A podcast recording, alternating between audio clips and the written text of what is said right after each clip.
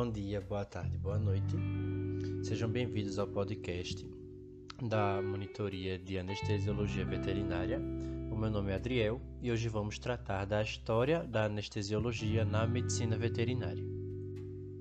Em experimentos com animais, Henry Hill Hickman, em 1824, demonstrou que a dor produzida em procedimentos cirúrgicos poderia ser aliviada através da inalação do dióxido de carbono. E apesar de seus conceitos ele ter chegado mais próximo ao atual conceito que a gente tem de anestesia cirúrgica em relação aos colegas da época, esse pesquisador utilizou um agente que, isoladamente, não teria futuro. Já em 1846, ainda não havia nos Estados Unidos a literatura veterinária disponível. E atualmente existem poucas indicações de quando os médicos veterinários começaram a utilizar novas técnicas em animais após a primeira demonstração no homem. Um ano mais tarde, porém, em janeiro de 1847, o primeiro relato foi feito por Edward Mayhem, no qual ele descreve experimentos em cães e gatos com a inalação do éter esse éter ele era colocado em um recipiente de vidro e esses animais inalavam os vapores em altíssimas concentrações diretamente, porque havia uma abertura na parede do frasco e os animais ficavam inconscientes é, entre 10 e 45 segundos após a inalação. O éter ele foi empregado em animais de grande porte também, é, pela primeira vez em 1847, em uma amputação de membro de um bovino. 17 minutos após a inalação do éter, o animal tornou-se inconsciente e a cirurgia foi realizada sem nenhum sinal evidente de dor. Obviamente, a noção de dor em 1847 não é a mesma que a gente tem atualmente em 2020. Então, talvez possa esse, esse fato pode ser um pouco dúbio. Cinco anos após esses relatos do uso do éter em animais, George Dade foi o primeiro médico veterinário que utilizou o éter juntamente com o clorofórmio em procedimentos cirúrgicos de uma forma rotineira. É, ele ainda é, tinha conceitos muito avançados para a época em relação ao bem-estar animal. Isso levou ele a se interessar pela prática da anestesia muito mais do que qualquer outro veterinário da época. Ele escreveu dois anos após, em 1854, um livro que defendia a utilização da anestesia em todos os procedimentos cirúrgicos e também a aplicação de tratamentos humanitários e princípios científicos em medicina veterinária. Então a gente pode perceber que George Dade ele foi um precursor em relação ao bem-estar animal, em relação à abolição de dor nos procedimentos cirúrgicos nos animais, ainda que naquela época as técnicas eram bastante rudimentares.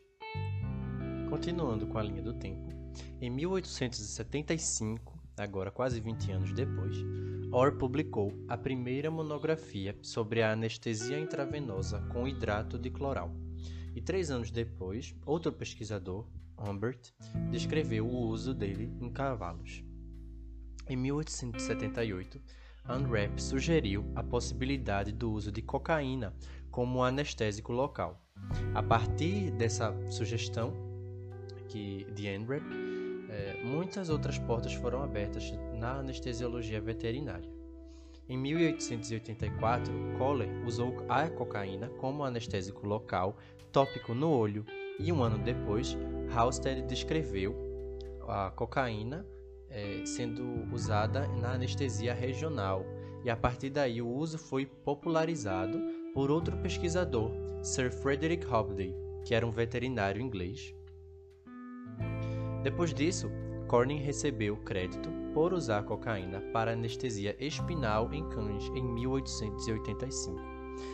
Ainda, a partir dessa descrição, ficou parecendo que ele induziu a anestesia epidural e não a anestesia espinhal. Em 1898, então, August Bier, da Alemanha, introduziu a anestesia espinal verdadeira em animais e em seguida ele usou a anestesia em si mesmo e em um assistente.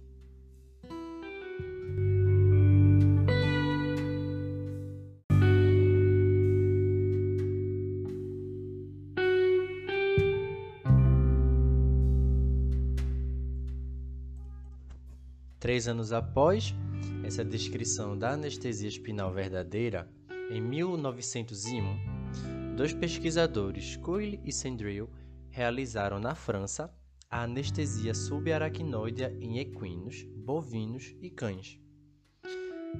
Foi descrito nesse mesmo ano a anestesia epidural em cães e a técnica ela só foi expandida para grandes animais, especificamente os equinos, por Hetzgen na Alemanha em 1925 e nos bovinos na Áustria por Franz Benneck em 1926.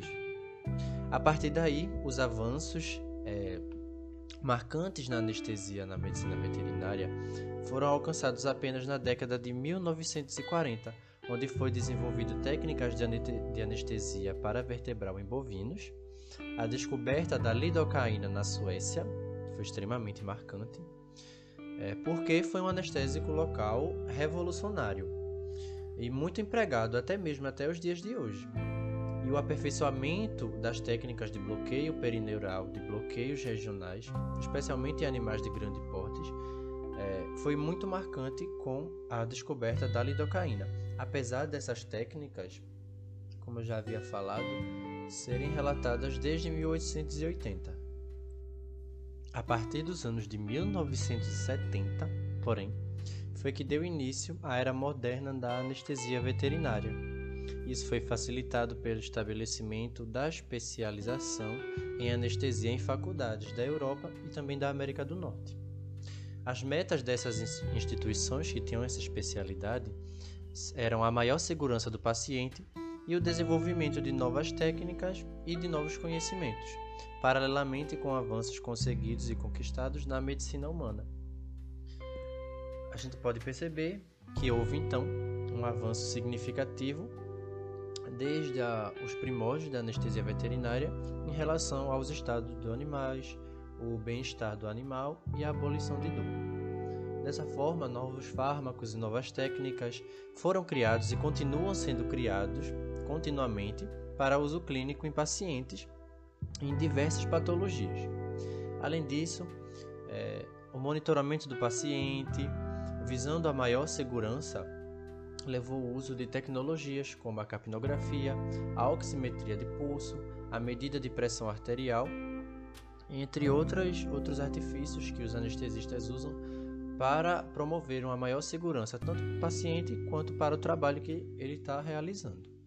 O valor do anestesiologista veterinário como um membro-chave da equipe de cuidados com o paciente tem levado a uma crescente presença na prática veterinária.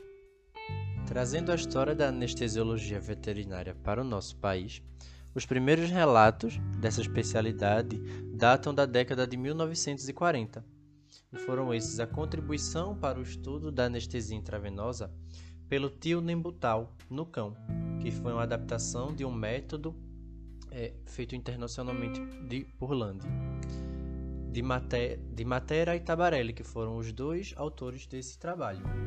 E também houve outro trabalho, que foi a contribuição para o estudo da anestesia no cão, pelo pentobarbital sódico, é o Nembutal, dos mesmos autores, de Matera e outro autor, Castrignano. E esses trabalhos foram publicados na Revista da Faculdade de Medicina Veterinária da Universidade de São Paulo, em dezembro de 1946.